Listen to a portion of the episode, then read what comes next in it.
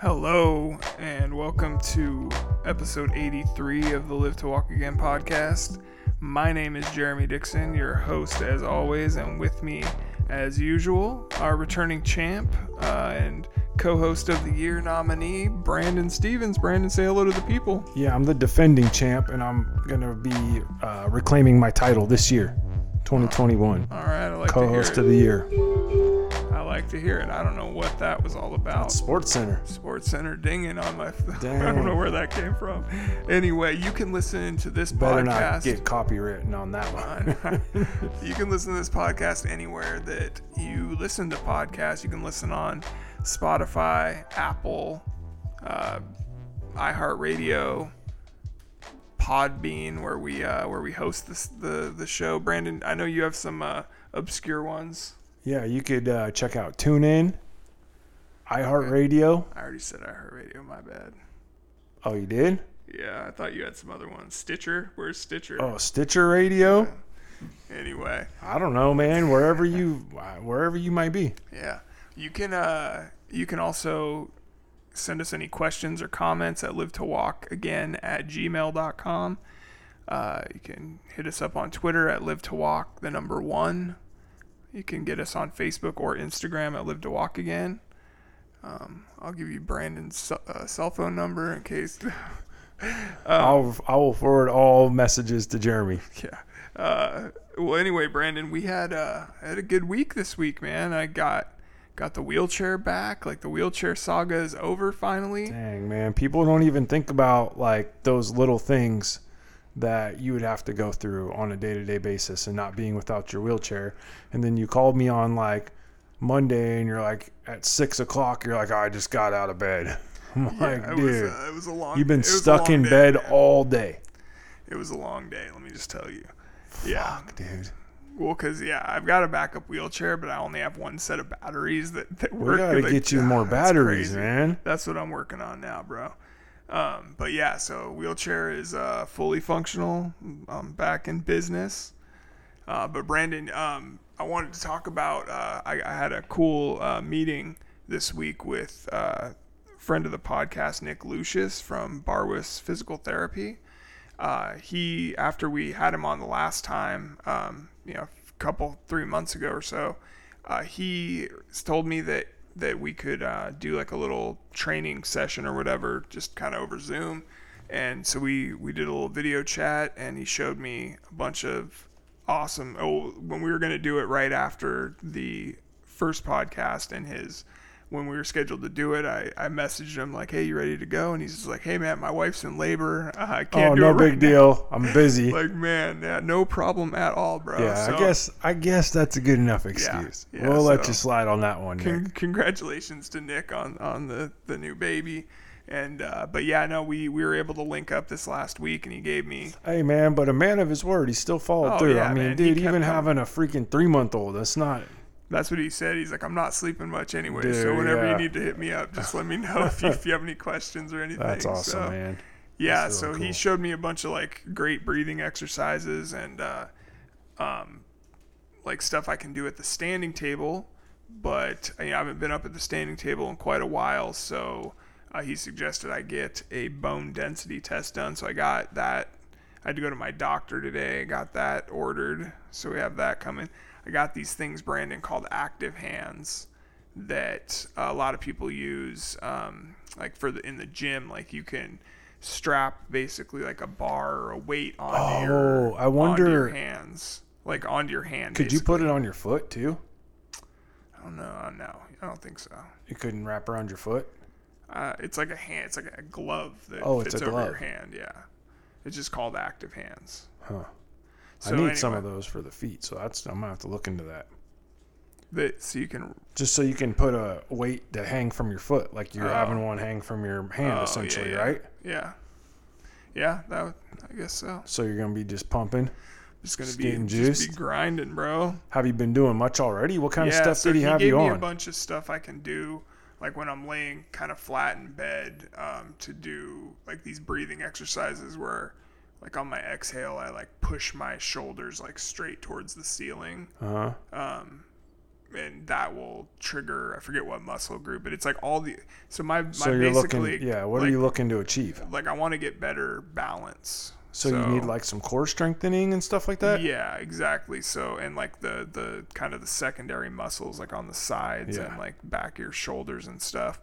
Um, because like my bicep is super strong, right? But my tricep is like barely even there. Yeah, because you know Um, you're just using one muscle all the time. Well, yeah, it's just because I mean, like the level of my injuries, like the tricep doesn't work very well, but it works a little bit. So Dude, the more you fire uh, it, the better, the stronger it's gonna get. exactly, exactly. So he, yeah, he he just uh, showed me a bunch of different things I could do. I mean, you'd be Uh, surprised in a in a person's body, even people that aren't paralyzed on the muscles that don't fire, that don't work, Right. because we just don't use them, Yeah, and then your body starts to overcompensate, and that's how you get injured, man.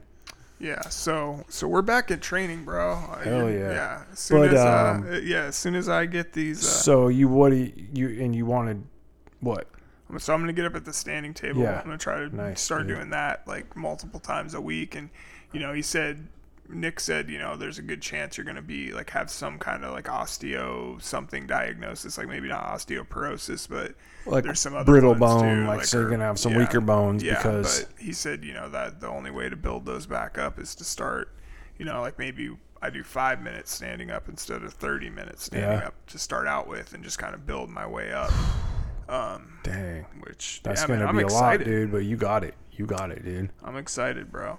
Um, yeah, and uh, Brandon, I wanted, I got a gift box in the mail this last week. I did post about this on uh, Instagram and Nice, Facebook. I seen it. But uh, yeah, man, I want to just give a, a big thank you to, to Eddie and Chris Canales down there at the Gridiron Heroes in Texas. Hmm. Um, you know, they sent a hoodie and a T-shirt, All the swag. all the swag. We Got need some live to walk there's again a merch. documentary about the about the program, man. It's very cool. I'm I'm super thankful. I wonder where where you can, and we'll put a link in the description to their site again, so you can, because that that that video, Yeah, the DVD, yeah, yeah, people need to check that out.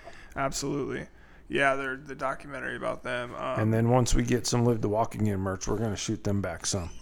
absolutely, we are. We uh we can do that. Yep.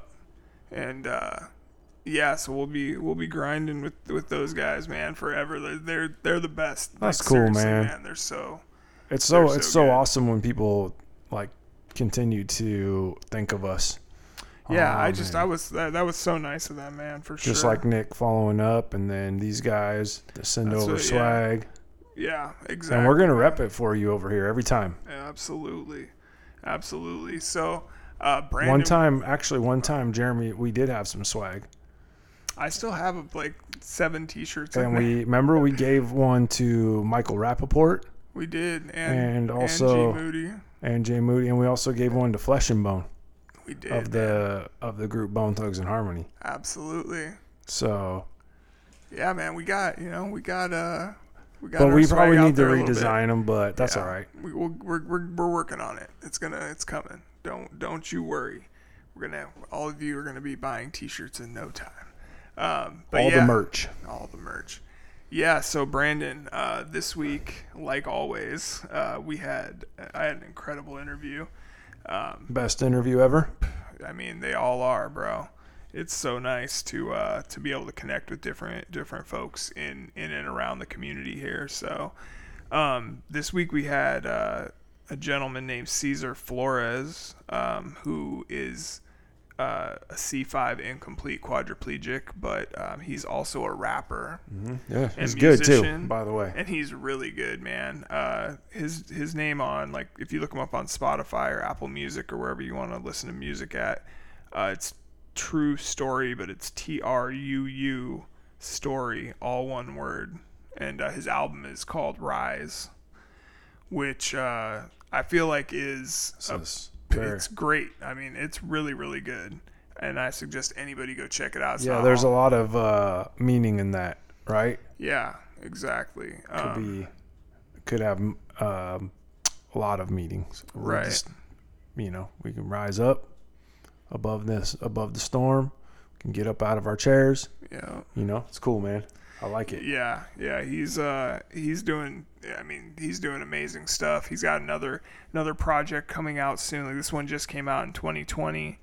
Um, I think he said October, so like towards the end of 2020, he said he's already like next month probably bringing out another uh album. Oh, he's grinding then. Yeah, he's just putting out putting out music like crazy. That's what you got to do, man. Yeah, and That's uh, when you catch a buzz that way. Yep. So, um, yeah, Caesar's the man. He's uh he's also on uh, like all of his social media. He's on Twitch. He's a big gamer too. So, um, I think he his uh his handle for all of his social media is Kaycee Beasts, which is K A Y C E E B E A S T S. Uh, we'll put a link to all that in in the description for the podcast too. But um, yeah, check out uh, check out Caesar here, and uh, think you'll enjoy it. We'll talk to you on the other side. All right, this week on the Live to Walk Again podcast, we are very excited to welcome Caesar Flores, who uh, is known as Kaycee Beasts on uh, on all of his uh, social media handles. He's a musician and uh, C5 incomplete incomplete quadriplegic. Uh, Caesar, welcome to the podcast, bro. I'm glad to have you on. Hey, how's it going, brother? Um, good to be here. Yeah, thanks. So, you know, anybody who doesn't already know, I guess, how you were injured, um, you know, we give us kind of like an overview of what what exactly happened, how long ago. Of course, of kind course. Yeah. Um, it sounds crazy. So like, I want to start this story with like a, it's it was a dark and stormy night. Um, but, but it really wasn't. It was a, it was more like a movie than anything, man. That day, um, was pretty remarkable how it happened, and pretty much, um, I was injured in a car accident, and what happened was me and my friends. Well, I live in California, so I don't know if you, uh, what, what city, what city do you live in? I'm in Olympia, Washington. Okay, so I, I'd imagine it's pretty similar in a sense of like distance. You know, um, out here in California, you need a car for everything. So re- regardless of where you're going, you know, um, things are they're a bit away. And I live in Palmdale, California, which is about 45 minutes north of uh like the Valley and Los Angeles region and whatnot. So in order to like go out and do anything um, as a young adult, you really have to drive down towards you know Hollywood area, just just kind of where like things are happening, right? Uh-huh. So me and my friends decided. Uh, well, I didn't decide. Uh, I was at home making music, so I, I literally just got done making a song, and um, I was gonna pack it in for the night. I was just gonna chill and relax. I get a phone call from uh, a really good friend of mine at the time, and he's like, "Dude, let's go out tonight." And I'm like, "Yeah, you know, I don't really want to go out. Well, I just I was I was tired. You know, I got I spent like two or three hours working, and um, I just didn't want to do anything. But for some reason, he just kept you know pushing me. And I was like, you know what? Let's go out. I'm young, whatever. 23 years old at the time. We end up going out, and long story short, we end up drinking a lot. And I never really get in cars with people who drink and drive. It's just one of my basic rules. But that night, I happened to be so drunk, I didn't even realize, you know, how uh, how intoxicated my friend was. So, uh, and I kind of say it laughing now, but it was really serious when it happened. So don't ever take it as like a joke. You know, it's just uh, I have a terrible way of making jokes out of uh, terrible situations. But but uh, anyway, so he ended up drinking a little too much too, and um, my friends ended up throwing me in the back of the car without my seatbelt on. Um, and I say friends loosely because uh, yeah, friends should never put you in a car without your seatbelt, right? yeah. But you should also be con- uh, you know conscious enough to put your own seatbelt on. So it's, you know, I, I really don't blame anybody. Um, it's kind of like the whole situation kind of just led to what happened. We ended up crashing on the freeway coming back home. Um, and like I said, I was thrown to the back seat, like the back passenger side, and I had my head in my lap. So on impact, my head hit the back of the seat. Now, um, this is the beautiful thing about God. For some reason, um, I was pretty in and out of consciousness. So the whole situation kind of felt like, like I said, like a dream or like a movie, you know? Um, after going out, you know, we're dancing with girls, we're buying girls drinks. It feels like, like I said, a movie. We are particularly the coolest guys in the in the room, or, or so we think we are, and we're having a good old time. And then all of a sudden, I wake up to a loud crash because I remember hearing a loud crash, but I don't remember feeling anything. And then I kind of remember being on the floor um, outside of the car. So at this point, I'm assuming, um, and what I was told from one of my friends who was in the car was two of my friends pulled me out of the car and ended up just kind of just talking to me and uh, kind of just keeping me alive. So one of my friends was asking me, you know, my cat's name, my dog's name, my little sister's name. And the whole time I was responding. And I remember responding to him um, like it was yesterday. And I was just telling him, you know, all these uh, um, important names in my life just to kind of keep me, you know, um, up and alive. Um, paramedics arrive and whatnot. Um, well, the cops arrived first, and the paramedics arrived. They end up rushing me um, down to ICU, and I, I end up passing out again in the um, the dang ambulance. And then once we get to the hospital, I end up, you know, seeing my brother there. And I still don't really know what happens. And this is a really common thing with spinal cord injuries, from what I hear, is uh you don't really know you suffered a spinal cord injury, even when they tell you. So somebody could tell you like you're paralyzed, and those words don't really mean much because it's still so new to you. So literally doctors and nurses were like, You're paralyzed because I kept trying to get up. So my brother was there. I remember hearing his voice and I just I'm telling him I'm sorry. And I'm like, let's go home, bro. Let's go home. And then he's just like, I can't, we can't go home. We cannot go home, bro. And uh I keep telling him, no, we're going home. And, and at that point, the nurse is uh like I guess a nurse practitioner. She uh she yells at me and uh and uh you know some people would think this was mean, but I understand why she did it. But she yelled at me and she says, Caesar, you're paralyzed. Stop trying to get up.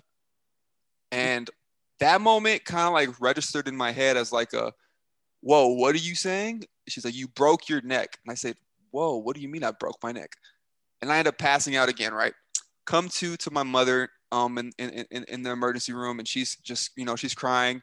My grandma's there, everybody's there. Um, and like I said, it's just it's something that doesn't really hit you until after. So I would say honestly, for the first two or three weeks, I didn't really know the severity of the situation. Like I knew I suffered a, a life-changing accident, but I didn't know it was gonna literally change my, you know, my physical life. I thought I'd be healed, come out of this, and all of a sudden, you know, I'd be fine again. It would have been a huge, um, I guess, a book bookmark in, in in my chapter of life. But it ended up being something so much bigger than that, where I had to um, you know, relearn everything. To say similar to you, you know, I'm sure you know once you once you go through something like this, you have to really adjust your thinking to um, you know, not who you thought you were, kind of who you are now, and you go from there. So that's right. rundown, you know. Yeah, no, I hear you, man. I, I do. Um, how so? How long did you end up having to stay in the hospital and like go? Like, how long was your rehab and things like that? And where where did you um, were you able to go back to like a hospital near Palmdale, or were you uh, somewhere else? Like yeah, okay. So um, man, I got it's, it's it's like I said, it's always crazy to me how you know God and the universe works, and whatever you believe in, it's it's just so crazy how that works because I um we ended up crashing on the exit that was a straightaway to the hospital in between Los Angeles and Palmdale, and that hospital is called Henry Mayo. So Henry Mayo Hospital is in Valencia, uh, California. It's like I said, Valencia is like a small. It's, it's where it's a it's where Six Flags Magic Mountain is. So okay. it's like a small town, um, in between my town and the city city. Um, so like I said, where I crashed at, it was the exit right before it being like a straightaway exactly to where I needed to go for them to help me. So I ended up, you know, in Henry Mayo for about two months and some change. Now, initially, when I when I got there, um, the I guess the head surgeon he wanted to do the surgery right away. So he was really adamant about doing the surgery right away. So the first thing they did is they went ahead and they tried to stabilize me with the halo. So put the halo around my head, um, and that's when it kind of felt a little more real because that was right away, but I still didn't really know like you know what a spinal cord injury entailed. Like I said, I figured I'd be healed within a couple weeks, but um, they put the halo on, and then I guess this is a funny story too, a little dark but funny. They uh they didn't get the MRI before my halo, Mm. so they had to get the MRI while I had the halo on. So I don't know if you know you know anything about like magnetic machines, yeah. but it's not good to have metal on when you're when you're in one. So I remember them putting me through the MRI, and literally the screws just felt like they were piercing uh, every Oh, part of my skull as. And, and I and I couldn't you know I couldn't really talk. I was just like moving, uh, flailing an arm, whatever. And I guess the whoever runs that machine, he pulls me out and he's like, "Are you okay? What's going on? You know, you're moving a lot." And I'm like, "I'm going crazy in here." I just start like moving my. I, I can't really say much, but I'm I'm letting him know this is extremely painful. So he's like, we have to do this one more time. So, anyways, they get the whole MRI done. Um, you you know they, they see it right there. Okay, um, I, I have a spinal cord injury. They see the level, and at that moment they want to you know go on with the surgery. Now, the the head respiratory therapist at the time, he tells me. Or he tells not me, he tells my family and he tells the doctors because everybody's in the room and he says if you guys do this surgery on him right away and you don't let his body at least recover a little bit his lungs are going to collapse and we're going to have to put him on a ventilator. So they ended up saying screw it we're going to go ahead and uh, do it anyways so they do the whole um, you know the surgery and like he said within an hour my lungs collapsed. So then they have to rush me to another emergency surgery. And this is where you know the story gets even more dark because up until that point, you know, I was eating like soups and stuff in the hospital, even with tubes down my neck and stuff like that, or down my down my throat. They were still, you know, allowing me to have some sort of food. Um, and then, like I said, they put me on a ventilator. And uh, I don't know about it, like, were you on a ventilator too for your accident? yeah. Yeah. So you know the feeling. Being on a ventilator feels like you are an artificial human. Right. It, it, it literally puts you into a place of like, am I robotic or am I real? Because you're breathing, but you don't feel like it.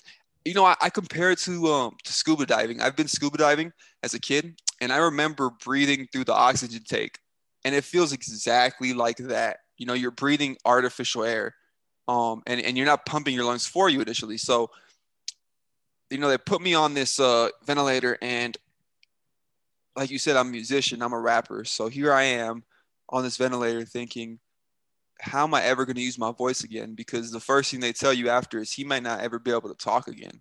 He might not ever be able to use his voice again. And um, that was one of the biggest things that I had to like figure out how to do again. So I remember that, and it was a couple weeks, you know, before I got it off. And um, thank God, uh, I'll never forget the person, but I forgot his name. I'm terrible at names, but I I forgot his name. He told me um, one of, one of the respiratory therapists, while I was, you know, he was giving me my breathing treatment, he looked at me and he's like, "Hey, brother, do you want to get off this?" And I and I just I, I shook my head yes. And he said, "I'm gonna need you to work to work really really hard right now." And he's like, "I'm gonna put this on, uh, a, a, I guess a, a a harder mode for you. I don't know necessarily the terminology, but he was gonna put it on." like a low air mode where it's not pumping as much oxygen into my lungs and it's forcing me to do more work. You know, you know how it goes. So, Yeah. so they so they did that, and one day I'd be on for five minutes. Next day I'd have it off for 20 minutes. The next day it'd go back down to five, and then an hour. And then I remember one day I literally told myself, I'm never going back on this damn breathing machine ever again. And that was literally the last day that they ever had to put, you know, um, that breathing machine on all the way. I was able to kind of just have like free air blowing into the, you know, the trach, whatever, and I was doing the work myself with my own lungs. So that's when things started to change. I um, and that's probably around like you know a month and a half in, and this is when like they're getting really um, I guess my insurance isn't really covering my my hospital stay as much anymore. So the the the the the, the hospital staff is like pushing my family to get out. And this is crazy. Like they're just like telling us like, all right, well, you know, we're gonna take him to uh, an acute facility where he can uh, pretty much live out the rest of his life. They'll take care of him. They'll do everything. You guys can visit him. And my my mother and my grandmother laughed in their face and was like, "Yo, we're not going anywhere until you guys send us where we need to go." Because we kept hearing about this place that was like, you know, it was like heaven. And it was called Rancho Los Amigos National um, Rehabilitation Center, you know, and it's a spinal cord injury um, facility that specializes in spinal cord injuries. And that was like the main place that um, the physical therapist that I was working with, because I mean, my, my spirit has always been hungry, regardless of, you know, spinal cord injury or not. So when this happened, the physical therapist that I was working with, they'd come in once a day and they, they work with you for like 20 minutes at a time. Um, this is at like any regular hospital, right? So they're working with me and they tell me, hey, um, you need to get to Rancho. Like, like we see how much you, how much drive you have, how, you know, how hard you work. And at this point, they're telling like they're telling my family, like, man, this kid he needs to get there because that's gonna be the best place to show him, you know, how to live again. And in my head, all I was thinking is, oh, they're gonna show me how to walk again. I have to get there. They're gonna show me how to walk. I have to get to this place. Yeah. If I don't get to this place, I'm not gonna walk again. You know, and um, we pretty much forced the hospital's hand to where like they had to um get us a space or a bed or whatever at Rancho Los Amigos because they kept telling us, you know, it's full, it's full, there's a waiting list, we can't get you there. You're gonna have to go to an acute facility. And we just kept telling them, no, we're gonna wait. So little by little, they moved us from like, you know, ICU to like a secondary facility, uh, a secondary care unit, and then we got released to like a multiple room facility in in Henry Mayo. And by that time, like I said, I know my insurance wasn't covering my stay. So they were like, no, we have to get this kid over to Rancho Los Amigos. So finally, after about two and a half months, we got to Rancho Los Amigos. And that's where I spent another, you know, month and a half um, and some change around there just rehabbing, learning how to play with blocks with my fingers, how to, you know, use tenodesis with my hands, um, and transferring little by little, doing certain workouts and like physical therapy that would allow me to, I guess, reinvigorate whatever muscles worked and establish connections and ones that didn't. Um, and just, you know, just learn how to live again, as you know. So I spent about total to answer your question finally. I know after that long old story, uh, I spent about three and a half to, to four months um, away from home right after you know my accident. Wow, man, that yeah, that's a long that's a long time. What year did you get injured? 2016. Okay. January 30th was the official day um because uh we uh you know yeah, it was like January 30th. January 29th is when me and my friends went out, but on the 30th is when we technically crashed around like 12 or 1 in the morning. So, right. Yeah. Got you. Well, yeah, um, you know, now that we got through that, all the all the kind of tough stuff, man, I want to talk about um, you know your music. You mentioned you know when they were saying that you might not be able to talk again things like that and all the things going through your head as a musician as a rapper like what um like first like when did you start um start making music to to begin with? Yeah so uh, i started rapping in 2010 and um that happened because uh this is a funny story too i uh i was just i just graduated from high school had no idea what I wanted to do. My mom pretty much told me, hey, you're either to go to the military, you're to get a full time job, or you're to go to junior college because I really didn't have the grades to get into a university. So I chose to go to junior college. And at the same time, I was smoking a lot of weed. I don't know if you, uh, if uh, this is like a weed friendly podcast or not. Yeah, yeah, we're, we're weed friendly. Sick. Okay, so, bro, I was 17 smoking all the weed that I could find and supporting my habit by like selling like 10 sacks to my friends and stuff. You know, I was like thinking I was like drug dealer extraordinaire, really not making no money. Um, and I got pulled over by the cops when I was two weeks before my birthday. This is why I always say God works in weird ways because I think everything, you know, it happens for a reason as long as you as you make that reason known later on, you know, and you find that reason. I think so. Like I said, like two weeks before my birthday, um, I got I got pulled over, and this is like I had like four or five separated, you know, bags of weed. Um, cops ended up taking me in, and because I was a minor, the judge was like, "I'm not going to charge you, but you have to stay um, completely clear of, of law for six months. And if you can do that, I'll drop this case completely." And then I had like a you know probation officer too, and it was like it was a whole thing. But I remember after that happened, I um I was sitting in my room and I put a I don't know I don't know what possessed me to do this. And it's crazy. I still don't know how it really happened, but I put on a Drake beat, and uh, I just started writing what I thought, and it was just like a, it was really corny, you know, line. I was like, "Men lie, women lie, but F it, I ain't tripping." Um, you go out to the club at night with something you a Christian, and that was like my first ever bar that I ever wrote, and I was like, "Man, this is pretty good." and I thought it, I thought it was extraordinary. It sounds like, man, I'm, I'm great. So I just wrote I wrote the whole like you know 16 bars or whatever, and I ended up showing my um you know my family. I was like, oh look at this, is what I'm doing. This is what I did, and they were like, oh this is pretty good. You know you should keep doing it. And I just kind of took that as like, oh like they're just saying I'm good. But I did hear something in my voice, and I remember I remember, I remember that. Um, I remember people at that moment people didn't really like the sound of my voice too much. They were like, you know, you're okay, but you know, work on your delivery, work on your tone. So I did that. And I literally just started recording music. I took my first college refund check. Um, thank you, financial aid. uh, I took that check. I bought myself a Mac computer. Um, it's crazy. The computer, it's messed up now. It's right there. You see it right there? Oh, yeah, yeah, I see it. So that's literally my computer. My first ever one that I got. It doesn't even turn on anymore. I haven't turned it on in forever. I just have it there because I figure there's still so much stuff in there that I could like tweak and mess with yeah. and eventually go through. Um, I'm just a terrible person and and I have so much to do right now with other things that I haven't gone through it.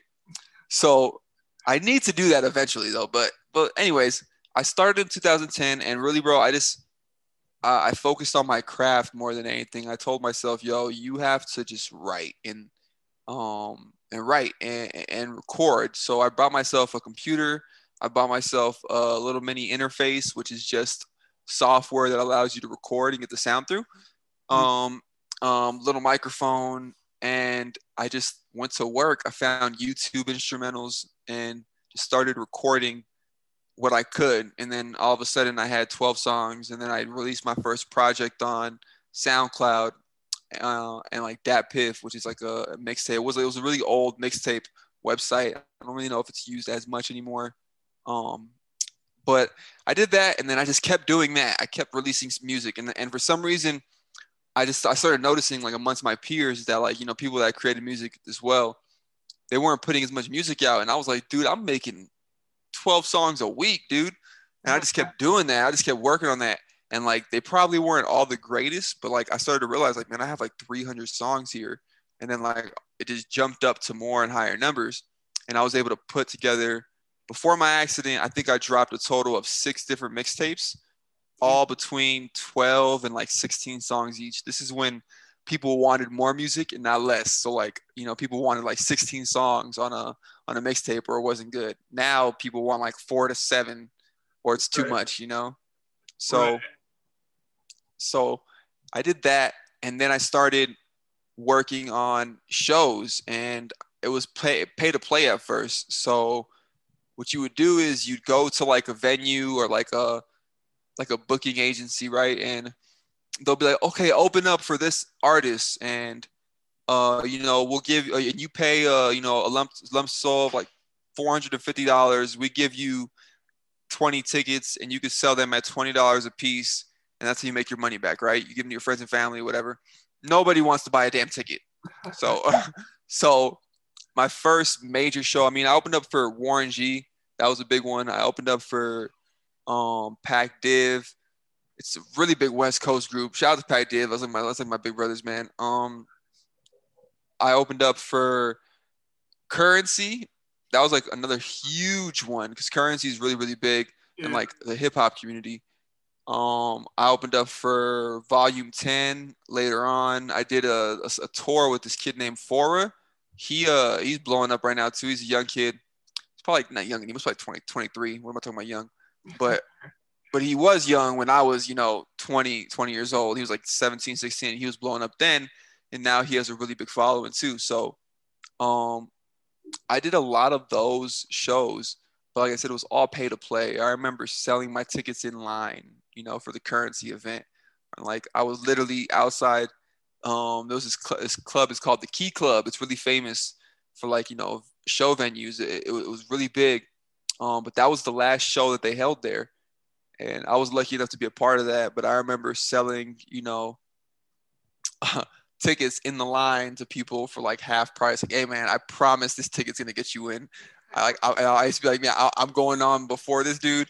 You know, check me out. And it's just, it was cool to see that grind go from me paying to play, and then eventually I started getting like, you know, invited to shows free from like, you know, the the underground and like the not so mainstream community the hip hop community out here in like um, Southern California region. So like little by little, I would do these events, um, and it was under like you know pretty decent artists. So like I got really good exposure, and to the point where like eventually they started calling me like, "Hey man, you know we'll pay you fifty bucks to come perform. We'll do this. Pay you two hundred bucks, hundred bucks here," and like it went from like me paying to all of a sudden I wasn't paying anything to being invited to them like wanting to pay me. And I was like, yo, this is crazy. So right. then that all that happened, bro. And all I could think to myself was like, yo, I'm next. I'm next because um I really believed in my craft and I still believe in my craft. So one thing I always put first was the music. And I always believed like, yo, if your music's good, if your sound is good, if your craft, if you put time into your craft, um, you're gonna you're, you're gonna get back the fruits of your labor regardless because people are going to have to it's like it's like when you hear something beautiful for the first time i don't care who you are if you hear something that you enjoy it it takes like your breath away and your attention is forced to look at it. So like i really wanted my you know my music to sound like that to where you couldn't really you you could hate me but you couldn't hate on what i was doing. Hmm. And and you know that was one thing that i really prided myself on was like you know, I took the I took the long route and it got me so far, not necessarily to the top of the game, but it, it was able to give me like a taste of like what hard work will give you um if you work hard enough for it. So like I just kept doing that, you know, and that was my that was my journey. So you said you went from making like 10 to 12 songs a week like before your accident when were you able to to actually start like writing and and I mean I guess you could have been writing the whole time, but when were you able to start actually making music again afterwards? No, trauma. I think this is my thing. I'm a very much so like I create off of life, you know, and and, and I think a lot of artists like to like think of themselves as like so much more artistic than they are. but a lot of you know, a lot of us are. And I think because for me, like I have to live through things. So I couldn't create physically after my accident for like two years, two and a half years. My breath wouldn't let me. I literally, you know, the, conversation that I'm having with you right now would have been impossible. As you know, like we can talk a lot longer than we can right after accident. You're you're you're trying to find your breathing. You're like in between words, don't know when to like gasp for air. It's it, it's it's a huge thing, and it took me about two and a half years after my accident, but I wasn't writing either. You know, I was just living in the moment. I was just going through um, the struggles because this is so real that I think I couldn't ignore what was happening to me or try to ignore it. I really forced myself and still do to live in the moment because it makes my music better and it makes me um, not even just my music, it just makes me understand emotion and value different emotions. Um, I think we live in a time period where like everybody wants to be happy all the time and everybody wants everything to be how they see it on the internet. And and the way you see it on the internet is always somebody's best foot forward and it's always somebody giving you um light into like what they want to show you based off what they think you want to see. So it's literally a sham and almost always that makes people depressed anxious um, and, and it gives them a sense of like less self worth. And because of that, I think that like it it really devalues us as humans. So for me, I'm like, if I don't live through this and I don't go through this for real, how could I really understand what real pain is, what real suffering is, what real anxiety is? Because I can be anxious about something, but I always remind myself like this isn't the end, the end all be all.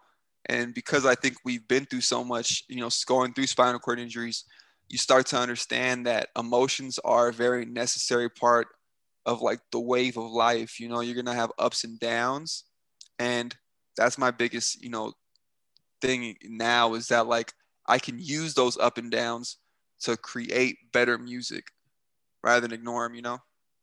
Yeah. So uh, you know, this morning I listened. I probably listened to it twice over, man. Um, your new album, I guess it came out in 2020. Your album Rise. Yes, sir. Um, which, yeah, like what, um, you know, how long did that? I guess how long did that album take to put together?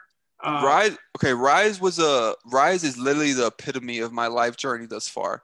Um, so like when I put it out in my head, I was like, I don't care if this gets two views or two million because it's a, it's a body of work that I believe um, anybody can go back to and find inspiration through because it's so clear with my message of like perseverance um, early on. But it's also not just about like I don't specifically talk only about like you know my injury, and I kind of just do it subliminally at times. Um, I think I what I've learned about music is like you have to relate to people on their level, and the best way you can do so is just by being honest about what you feel. So whether I'm creating about you know losing a, a girlfriend or I'm creating about losing the ability to walk, I think the emotion of loss and what that makes people feel is universal. So with Rise, I wanted to create a body of work that not only, you know, showed you like, you know, this is me, this is what happened to me, but I also wanted you to understand like you know there's there's songs in there that aren't just about spinal cord injuries or like overcoming that odd. You know there's there's there's, there's songs in that project about overcoming the loss of you know women overcoming the loss of what you thought was important. There's you know songs about um my my family and then they're overcoming um just being part of a system that leaves you know black and brown people to be disenfranchised. And and, that, and that's one of those things that like I, I wanted to relate on that level where it's like and not even just black and brown people because it is that but it's just you're able to connect with people's like wanting to understand why the world is the way it is and that's kind of like what that what that project meant for me. It meant me telling people like yo this is what i come from and this is what drives me to be so driven. So the the title rise literally means that like um you know rise like rise not just above your circumstance but above whatever you are you know whatever's holding you back and whatever you're holding yourself from back you know back from you know yeah yeah i you know and you can you can just hear like your heart and soul in that in the in that album, man. I mean, it's it's. uh Thank you, bro. I appreciate that. beautiful project, bro. I, I I salute you for sure, man. It's uh it's good. Like I, I like I said, I listened to it back and forth. And my my co-host Brandon, I was actually on the phone with him when I started playing it, and he was just like that. He's like, "That's the you're about to interview." I'm like, "Yeah, man." He's like, "Damn, that sounds good."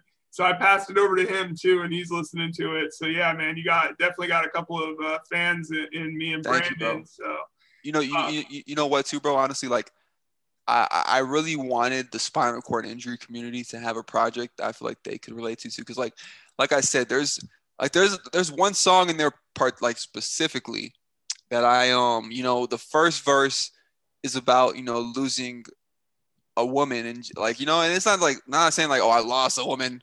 So like now I'm oh my God, but like losing, you know, just, just, just somebody that you love. Right. And the second verse is about you know a friend of mine who um this guy he's a little older than me and he was in a spinal cord injury just like us you know you know and he um he went through this but he came to a point of his life where like he felt he already reached the, the pinnacle of his success you know he owned whatever he wanted to own already. He was able to travel. He was a ladies' man. He felt like his life was the best life ever. And then his spinal cord injury happened, and he doesn't want to live anymore. You know, I, I've had debates with him where he tells me like, you know, how can you pretend to be happy, um, and you know what you lost and stuff, and it's like. You know what I try to tell him is like it's not about what you had, but it's like about you know the lessons that life is always going to put you through and and it sounds so cookie cutter when I think about it, but it, really is reality. Like you're gonna be put through so much, anyways. That like, why not use your journey to help somebody else instead of giving up?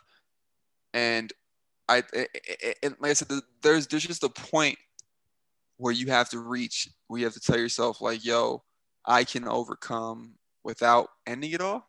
And that's one thing that like I really wanted to get through to like our community. Like this isn't this isn't suffering to the extent of like it's over and it's never going to be better. Like there's always going to be a brighter tomorrow as long as you push towards that, you know? Yeah, no, I, I agree, man. Actually, um, like a month ago or so, I had a, a guy on uh, the show named uh, Jorge Sierra, and he does motivational. This dude is like the most motivational person you'll ever meet. And uh, he, in his presentation to like schools and things like that, it's all uh, his, his kind of mantra is like, "What's your wheelchair?" Because like we have, you can see our wheelchair, right? You can see yeah. our problems. Like the the people that I love that. That sounds so dope. Yeah. Yeah, the people that you can't see what their problems are, and it's like lurking below the the surface. That's what you know. You, everybody's dealing with something, right? So this is, yeah. this is just what we have to deal with. I love that. Um, and it's and it's such a it's such a true and you know powerful you know, saying what's your wheelchair because for the most part, that's what like I've noticed like when you're happy in a wheelchair, it's genuine. Yeah. When I meet people who are happy in wheelchairs, I've never met one and been like, man, that mother that mother effer is lying. He is he is not really happy because I know like what it takes to overcome this and just to be like, screw it, I don't care. I'm not gonna let this define me. And I think a lot of people who don't have their, you know, issues written all over their chest or you know they're not visible like their wheelchair isn't there they they don't know how to how to just live in the moment and be happy a lot of the time because it's just a little harder to tune into. I don't know what it is you know.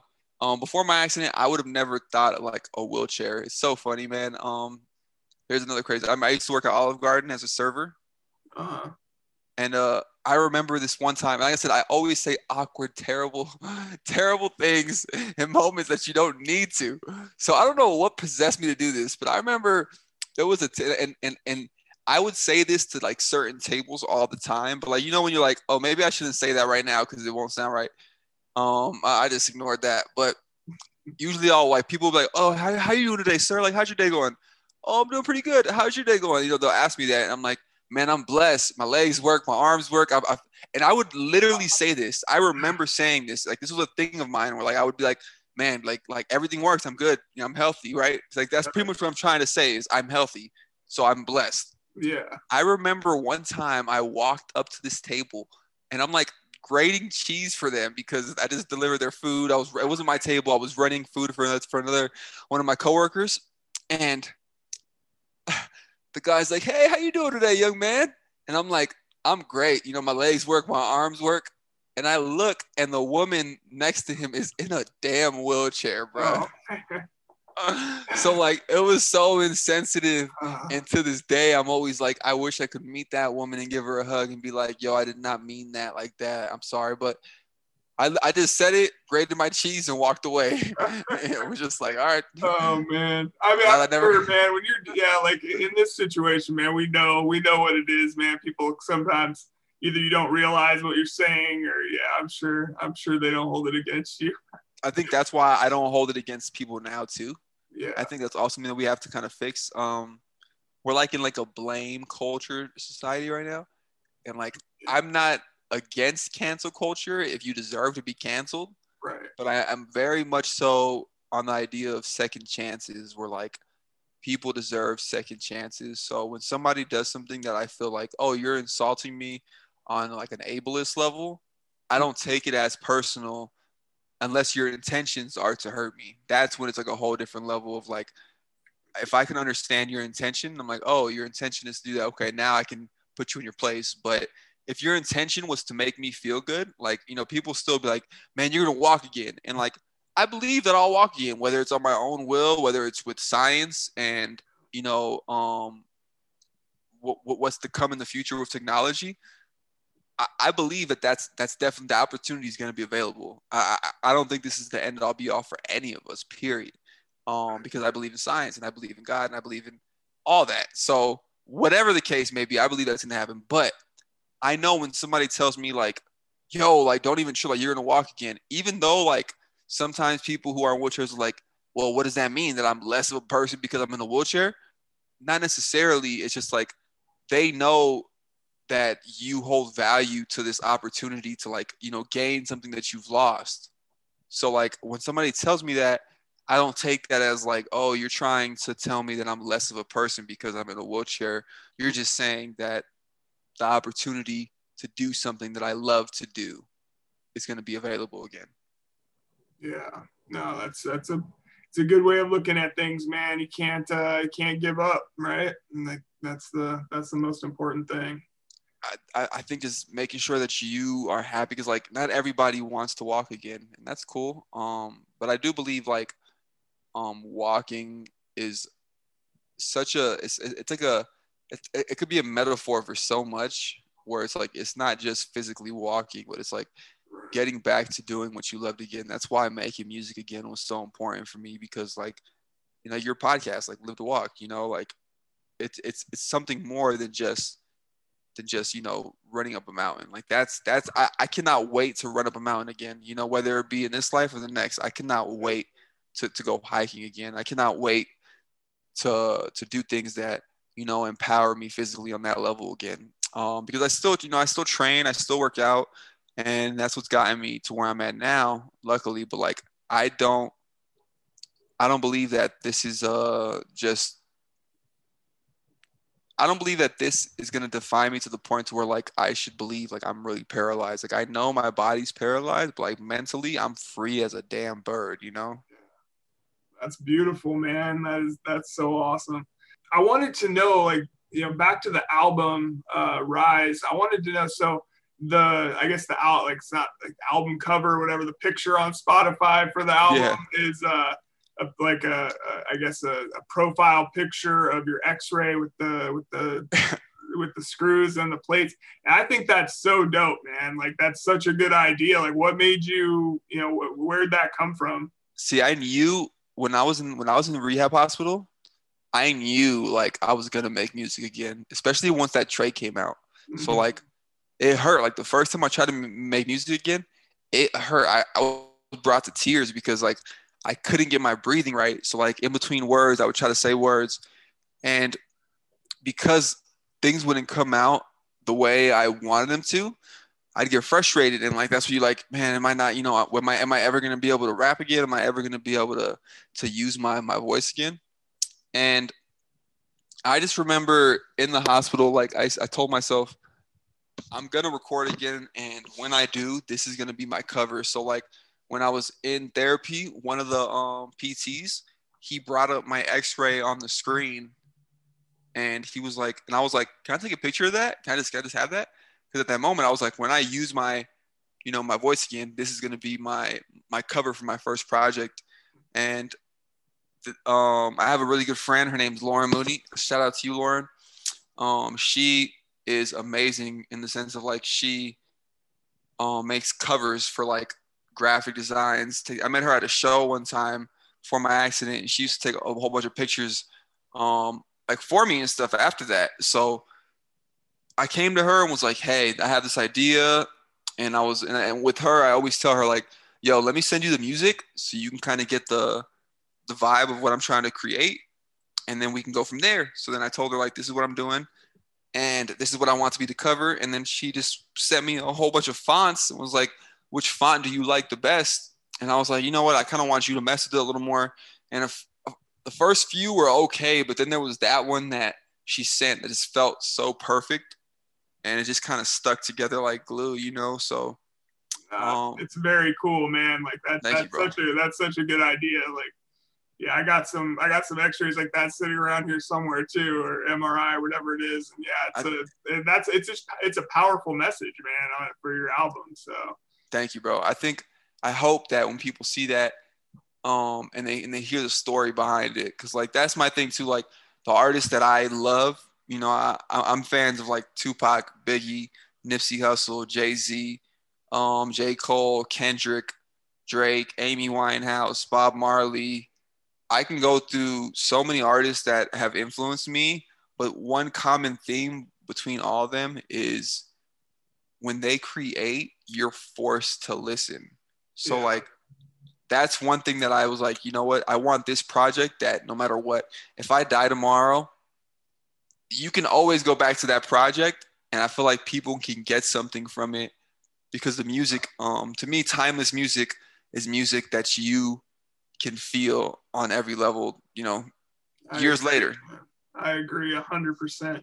Um, I was gonna ask, um, this just popped in my head, but yeah. um, once the pandemic, are you so with your breathing? Because I know I I still get like a little winded after talking too much, like straight through. Are you able? Like, did you have to do the the album? I mean, obviously you did it in a studio, um, yeah. but are you able to to like rap the, the whole album without having to um, you know, are you going to be able to go on tour like are once once everything opens back up or or how is so, that going to go? So here's the thing.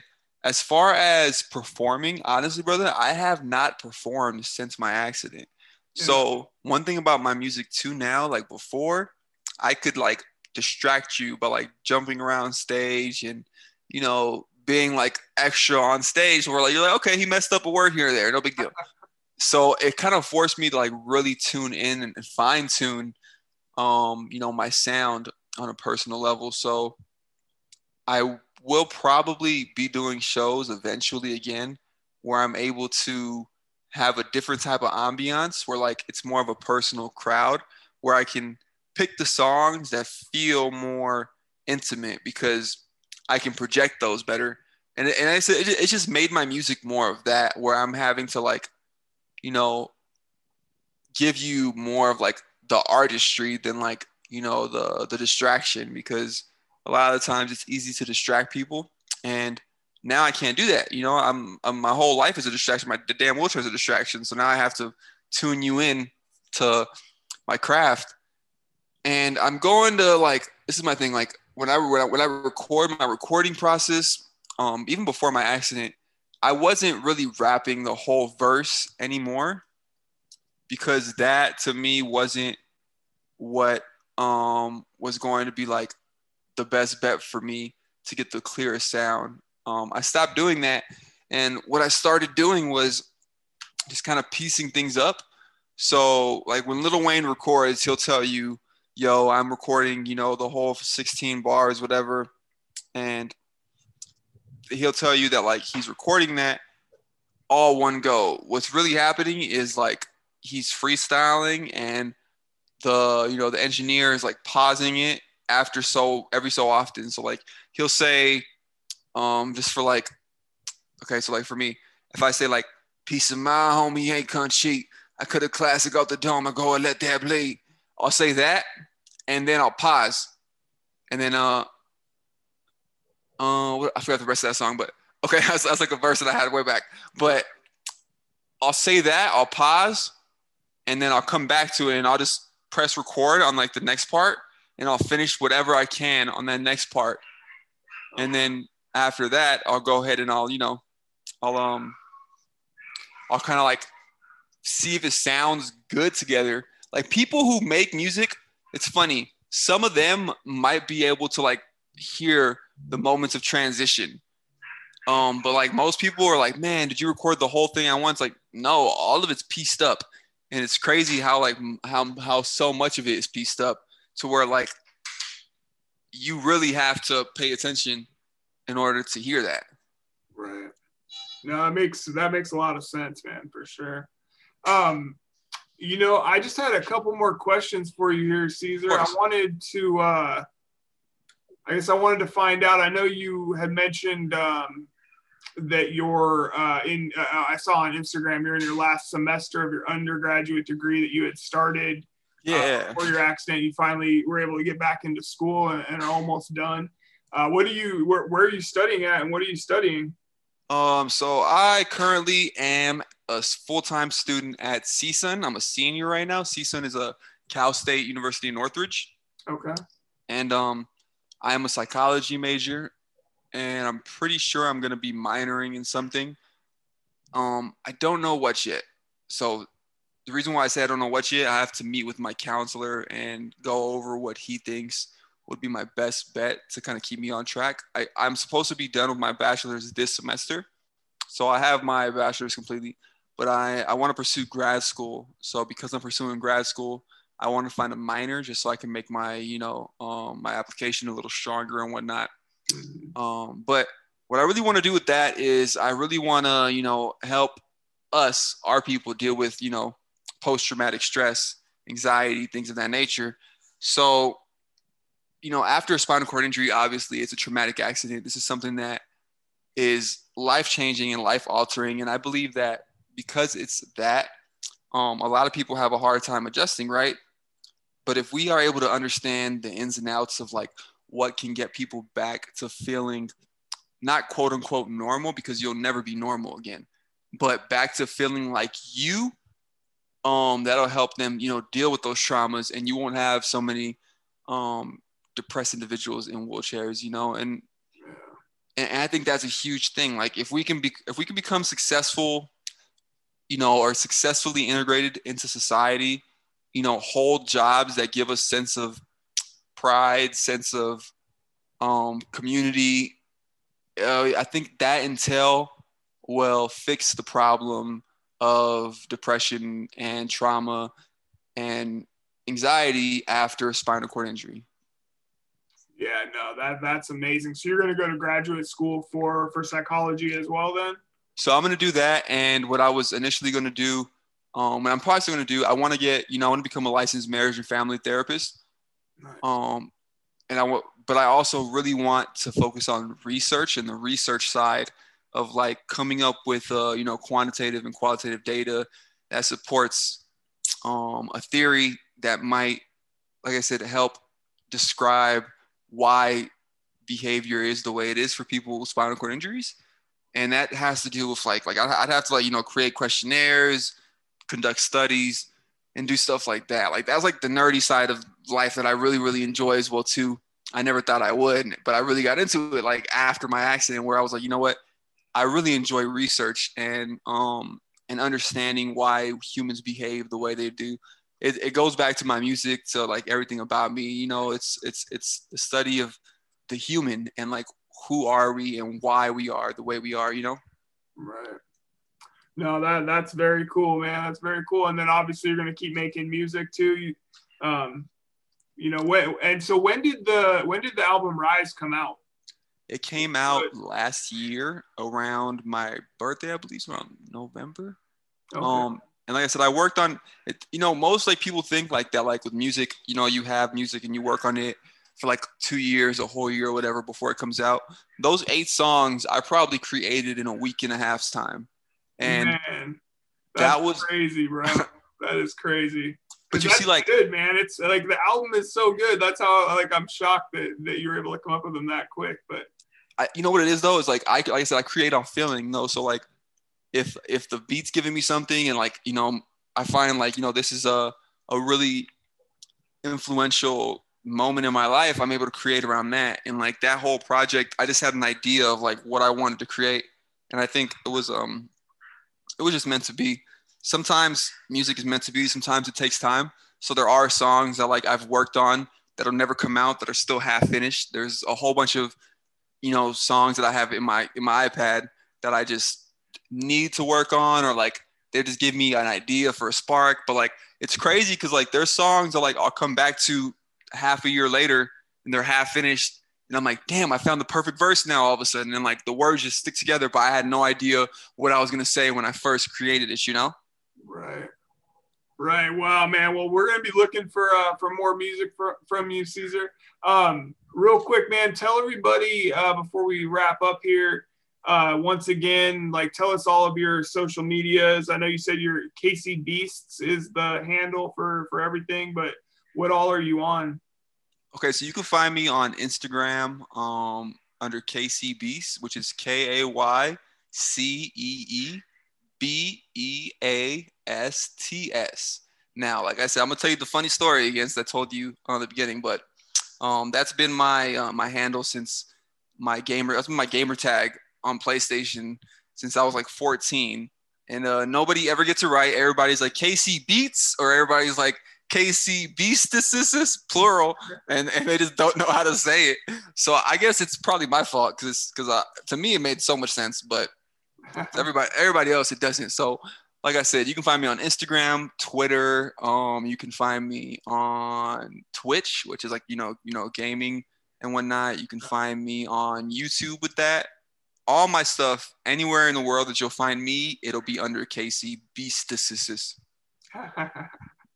I love it, man. Well, we'll ta- we'll uh we'll attach all of that to the to the podcast when we post it too, so people can check you out, and uh, we'll we'll put a link to the album and all of that. I appreciate that, bro. Thank you. Yeah, man. Thank you, Caesar Flores, man. This has been a, a great conversation, man. I love uh, love to hear what you're doing, and uh, yeah, we'll have to catch up again soon down the road. We will definitely, brother. I appreciate you and everything you do, and uh, the Live to Walk podcast, everything that you stand for. Um, believe me, I think I, I, think I think as highly of you as you do of me, brother. Um, and, and, I mean that from the bottom of my heart. Like I said, anybody who's making a change um, to themselves in order to help other people, I think like that's you know Nipsey Hussle once said, you know, I don't know if he said this or somebody, I don't know if he quoted somebody or if he said this, but to inspire is the greatest human act. And whether he was quoting somebody or he said it, um, I believe it. Yeah. And and that's and that's what you do for me too, brother. So thank you as well. Yeah, I appreciate the kind words, Caesar. Yeah, and you you're an inspiration over here too, man. So keep doing keep doing what you're doing, and uh, yeah, we'll we'll link up again. Sounds great, my brother. Be easy. You too. Sunrise in the west, I probably die for respect. Superficial with my dreams, getting high off a tech. Probably make it to the league off a dime and a tech. Yeah, they wanna see me gone, I probably rhyme with a vest. Probably ride for my set. If it's love, I repent. Pride on my sleeve, leave emotions on the chest. Lord save them, cause I ain't really used to chasing famous. Now I ain't really used to pointing fingers. Got my hand up on the stainless. Like no more arguing was contagious. Might leave him six feet, no more fighting for envy. Within the sunrise in the west, where that changes to utopia, America's best. Probably solar eclipse, no masquerader for the limelight. I hear these niggas spitting shit don't sit right. Nothing in common, just a victim to the soundbite. Gon' keep that runway clear, young niggas Within take the flight. sunrise in the west, I probably thrive for respect. Yeah, I probably die for respect. All right, man. Yeah, that was hey, a man. little bit of uh, a little bit of Caesar's music there too. Uh, feel it. I yeah, man. man. True story. Get go uh, check him out. He's uh he's great, man. I've, I've, actually I've been listening to that album pretty steadily all week since uh. That's nice, since man. Was, yeah, it's good, man. I like it front to back. It's pretty pretty damn good, man. That was a song called "Rise in the West," so I had to I had to push play on that one yeah. because um, we definitely represent over here, West Coast. Uh, yeah, and so uh, you know, where's Caesar from? Uh, Palmdale. I thought I'm pretty sure it's Palmdale. I was like, where the yeah. Afroman's from, huh? Uh, is it? I don't know. Didn't know. Remember that, dude? From. Yeah. That's because, because I got like high. Yeah. Um. Anyway, man. Uh. Yeah. So, you know, Caesar's a, a great guy, man. I want to thank him again for for jumping on the podcast, and uh, yeah, he was all for it as soon as I hit him up. So I'm I'm pretty uh pretty thankful for that. That was um yeah, it's a great conversation he's also uh, he got back into school too, man. So he's he's doing uh, working on a psychology degree, I think he said, and um, yeah, he's doing it, man. Doing music, like, and uh, you know, I just feel like the creativity in this album is because it's not all like he even mentions in the interview. It's not all about being having a spinal cord injury or no. this or that. I mean, talk raps about women and like probably you know relationship stuff and uh, he said his like his next album. But I mean, I like I, I, and I told him I was like, you can feel the heart in it. You know what I mean? And that's what that's what gets me, man, every time. So yeah, thank you to uh, to Caesar. We appreciate appreciate your time, bro. Um, what else I was gonna tell you, Brandon? Um, on, I know you probably watched the uh, Oprah Winfrey interview with uh, Harry and. You know, I actually did. Did you really? Okay. Yeah. I was just joking, man, because I didn't think you. I actually did. right. Well. um, Well, Carmen was like, I want to watch it. And so I had to find it for her. Um, and I ended up just downloading an app for it. But yeah, I watched it. It was, yeah, I watched it. So what's up about it? Anyway, I'm not even trying to talk about that. I'm Oh, trying to talk okay. about the reaction from people. Did you see the reaction from people in the UK that had to watch it on like American TV or whatever? They and uh, Oh, there's beef, they man. no, they were they were freaking out because every other commercial was like a commercial for some drug company, like some drug, like Oh, with all they're the not allowed side to do that there? They don't do that in the UK, and so all of the they were like, "What the?" They're like, "Ask your doctor if you should be taking this." Like, what the hell are you talking about? The the tweets were hilarious. Oh, man. didn't even So, know. Yeah, man. Yeah. I mean, uh, you know, Big Pharma has their hands in. Here's the thing, though. I was listening to um, some people talk about. Um, it was a science podcast, even though I wasn't really listening to any other podcast besides this one. I just happened to stumble across it. But it was about um, which vitamins you could take, supplements you could take that was it were they helpful to fight towards COVID, right? And most of the people were like, you know, I don't really trust big pharma. That's the thing, right? So we take the supplements, but you know, the supplement industry is a billion dollar industry too. And when you're talking about um, studies or making claim i know it's very you can't be very specific about the claims but there's a lot of money in supplements too it's like you can't believe anybody out here because it's all wrapped up in money man Right. It's so true, man. and so i get it Capitalism. capitalism is like who do you trust that's the Right. thing Exactly. you want to you know when we're when we're just talking about the vaccine and the nurse is like i'm gonna wait and it's like well i don't know who knows man what i know is i don't want to be sitting in my house forever yeah. and it's like, oh, well, vitamin C can um, doesn't actually help you get a help you not get a cold according to these studies or whatever, but then it also like helps reduce the time when you have a cold right. or zinc, the same thing. Like it cuts the time down, but there's no it's been shown no effects on COVID. And it's like, eh, I don't know, man. Like how how much have you really been studying that? Right, right. You know? it's it's wild, man. There's so many crazy things, and like, oh, you know, I've like literally got like, cause I have a few people that I know that are like anti-vaccines. Like one person I called, told them I got they got their, you know, talking just in small talk. I'm like, oh, I got the vaccine, and there's like dead air for a second. Like, oh, cool. Yeah. Like, all right, bro. Well, you don't need it, man. I get it, but or you know, I get I've you had a lot of vaccines in my day. yeah. when I from when I grew up. Um, we got all, I mean, we got a lot of vaccines, yeah. and I'm, I'm I gotta think I'm okay. Yeah, I don't know. I'm pretty sure they're gonna make people start get this vaccine before they let you travel and stuff pretty quick here, man. So It may get fishy, man. Who knows? I don't know. I mean, I, like I said, I'll pro- I'm probably going to take the vaccine anyway, so I, I don't know. Um, I, if it was available to me, it hasn't been yet where we live, so. Yeah, I get you, man. But Um, uh, nobody I know's died from it, so me too, right? Nobody I know's I- died of I COVID do know- either, but I, I that's not But- that's not true, man. I, I definitely believe that I know somebody that died of, of coronavirus, man. oh, really? That's yeah. That's, We're not gonna say names yeah, on here, no man. doubt, no but I can tell you off there. Yeah. Oh, that sucks, man. I'm. Yeah, I mean, I'm thankful I don't know anybody. I mean, maybe I do know You do. Okay. Well, uh, yeah. Anyway, I you know what about Texas, man, and Mississippi and these places like doing away with the mask mandate like right before they think they're gonna have enough vaccines for everybody? That's just crazy to me. That's. I mean, hopefully they're on board with the vaccine then. Yeah. I mean, I just I feel like, know, man, I mean, I just don't know. It's like I get it like opening stuff back up if you if you think that you need to open stuff back up. I just don't know about doing away with the mask mandate. Like what's the point?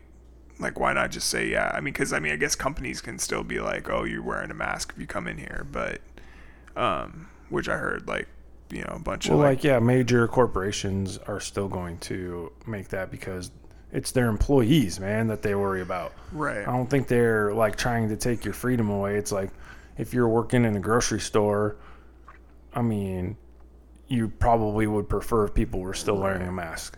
That well, it's would be- like I mean, if yeah, I heard somebody say the other day, like, well, I'm sure people didn't want to wear seatbelts when you didn't have to wear seatbelts, I know, but once they put the law in for seatbelts, you had to wear seatbelts or helmets. or helmets on bikes and motorcycles. Yeah, Yeah, I mean, it's uh, yeah, it's just a, it's a crazy, crazy world we're living in right now. I But- mean, it, there that still begs the question: um, Should they make you wear seatbelts, man? Like, is that an overreach of government? And that's a I- debate that people still would have. I, I mean, like, I, of course, it's safer. That's been proven. But do they need to make you do it? That's a thing that you need to to consider. Yeah, I yeah, I guess, man. I don't know. I don't know, man. I'm not political. I'm we're we're Yeah, you are. I No. am. yeah, we're we're trying to stay neutral here. no, but, we're just saying. We're just saying. we're just debating. It's just yeah, it's, you got to look at both sides of the the spectrum, man. And um, overall, if we just do the right, if we just do the easy stuff, we could be like wearing a mask. We probably could have been way past this if we had just you know locked down for just a little bit longer. And I know it's hard, man. Yeah, what's going on in Australia? I know they had like a strict, strict lockdown for like 100 days or 115 days or something like that. It doesn't exist there. Coronavirus doesn't exist really in in Australia. Wow. they've basically are living life as normal and have been for like the last three months. Right. Man, that's a. But that's a you know, you can't trust. It's a it's a trust issue, man. We don't we don't have trust in our government. Apparently, they do. Yeah, I mean, I know, I, I do know a lot of people were pretty outraged. Pete Evans, our, our guy Pete Evans, Yeah, uh, Chef Pete who was Evans on the man, show, he man. was- He was he was pretty. He's been pretty outspoken over the last few months, but uh, we got him pre pre uh, pre Q. yeah pre QAnon. Anyway, well, uh, yeah, hey, thanks again to Caesar. Um, you know, we definitely appreciate it. Please go check him out. Check out his music. Uh, the guy's a super inspirational person. So, uh, yeah, we will be back next week. Hope you all stay safe and have a good one.